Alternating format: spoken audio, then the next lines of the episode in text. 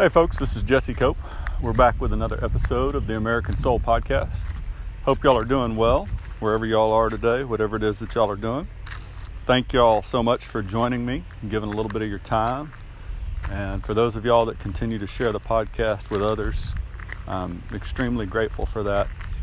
I hope that y'all are getting a little something out of it, learning a little bit, and hopefully, as always, hopefully, this is helping our country just a little bit push back against all the darkness that we see coming in today, folks, because we see quite a bit. We're going to take one of our little walks down the road. Uh, had a couple of the dogs with us, but they seem to have run off. No turkeys or chickens or cats or anything else right now, so we'll see what comes our way. One of the ways, folks, and we talk about this off and on throughout this podcast. We talked about it a lot at the beginning as we were getting going, but one of the ways that we're going to take our country back is education, culture and education, really, but far more than the ballot box, folks, because we've been trying the ballot box for a while and it just it didn't work in a whole lot. Uh, which doesn't doesn't mean to say by any means that we stopped trying that but we've really got to start to push back in culture and particularly in education. And so we've talked about Columbus the last couple episodes this week um, because Monday was Columbus Day. And so we're going to finish up the week talking about him again a little bit because there's just so much misinformation out there about Columbus. And so we're going to put a couple, a little bit more information about him and his voyages, and we're going to add some context in with a, commissioning a little bit from the commissioning from Queen Isabella and King Ferdinand on his second journey. I believe he made four, folks.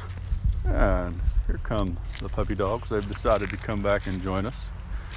And so we're going to talk a little bit about that. And then, really, though, um, this last episode, I wanted to talk a little bit about some of the natives and the way that they acted because today we get this opinion from a lot of culture that that the natives were this just wonderful honorable upright society that Columbus came in and purposefully oppressed and raped and pillaged and plundered. And that's just not historically accurate at all folks. And so we're going to read just a little bit about that and then, if we have time at the very end, we're going to talk about a couple of the verses that Columbus used throughout his life and, and some commentary by other observers. We'll just see how far we get. So, on March 15th, 1493, Columbus wrote in his journal Of this voyage, I observe that it has miraculously been shown, as may be understood by this writing, by the many signal miracles that He, God, has shown on this voyage and for me, who for so great a time was in the court of your highnesses, with the opposition and against the opinion of so many high personages of your household, who were all against me, alleging this undertaking to be folly, which I hope in our Lord will be to the greater glory of Christianity, which to some slight extent already has happened. So, it's important to remember here, folks, that Columbus had to petition the king and queen for about seven years before they granted. And really, uh, he was petitioning a lot of different people, but but they were the ones that finally agreed to it before he got to go on this journey.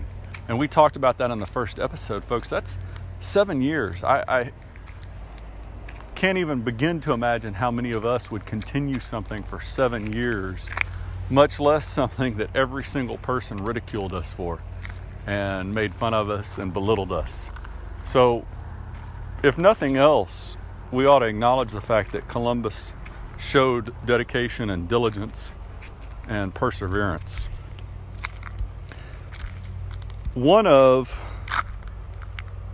this is from 1943, or I'm sorry, 1493, May 29th, 1493. This is King Ferdinand and Queen Isabella granting Columbus' request for a second voyage, and this is from their pronouncement.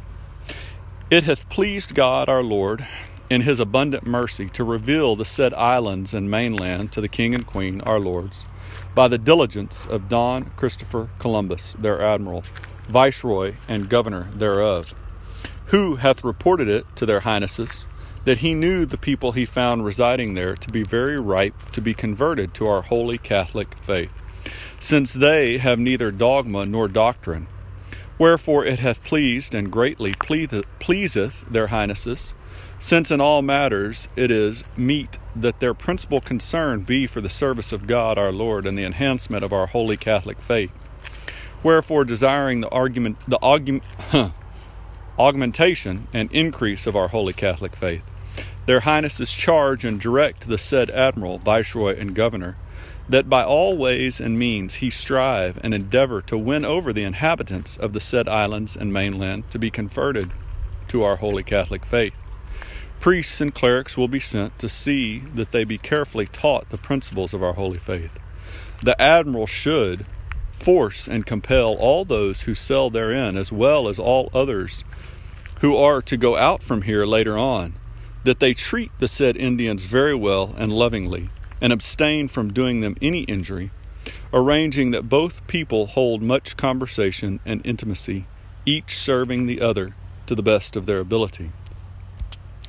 Moreover, the said admiral shall gracious, graciously present them with things from the merchandise of their highnesses which he is carrying for barter, and honor them much and if some person or persons should maltreat the said Indians in any manner whatsoever, the said admiral, as viceroy and governor of their highnesses, shall punish them severely by the virtue of the authority vested in him by their majesties for this purpose. I know, folks, that that's a lot of words uh, and probably much more than we use today, kind of grandiose language.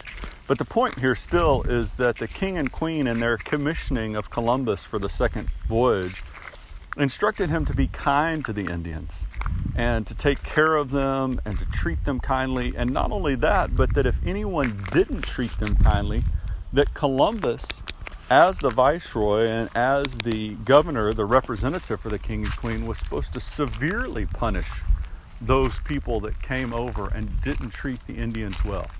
Does that mean that Columbus executed that exactly, folks? No. Does that mean that there wasn't maltreatment of the Indians? No.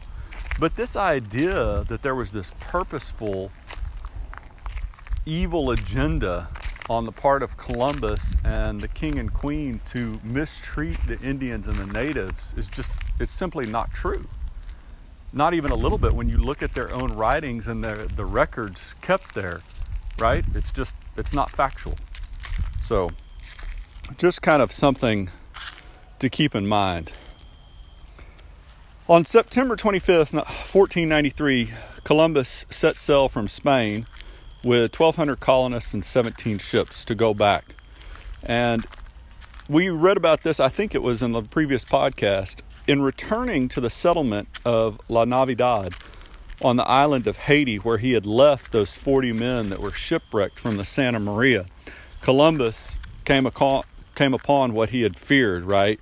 Which is the natives had attacked the fort and killed all the men. And in 1495, one of the young Italian noblemen who had accompanied Columbus on this second voyage, he recounted in a letter, a letter the evidence of cannibalistic Caribs who inhabited the islands. And I'm going to read a little bit from this young nobleman. His name is, well, I'm not going to, I would murder it, folks, but Michelle de Queno or something like that. I, as I said, y'all laugh, I'm going to murder it. But this is the excerpt from his journal about that second voyage. In that island, we took 12 very beautiful and very fat women from 15 to 16 years old, together with two boys of the same age. These had the genital organs cut to the belly, and this we thought had been done in order to prevent them from meddling with their wives or maybe to fatten them up and later eat them. The boys and girls had been taken by the above mentioned Caribs, and we sent them to, the Spain, to Spain to the king as a sample. The Caribs, they're referring to the natives here, whenever they catch Indians, eat them as we would eat goats, kids. That's the name for uh, young goats, if you didn't know that. And they say that a boy's flesh tastes better than that of a woman. Of this human flesh they are very greedy, so that they eat the flesh. They stay out of the country for six, eight, or even ten years trying to catch these people, is what they're talking about. And they depopulate the islands.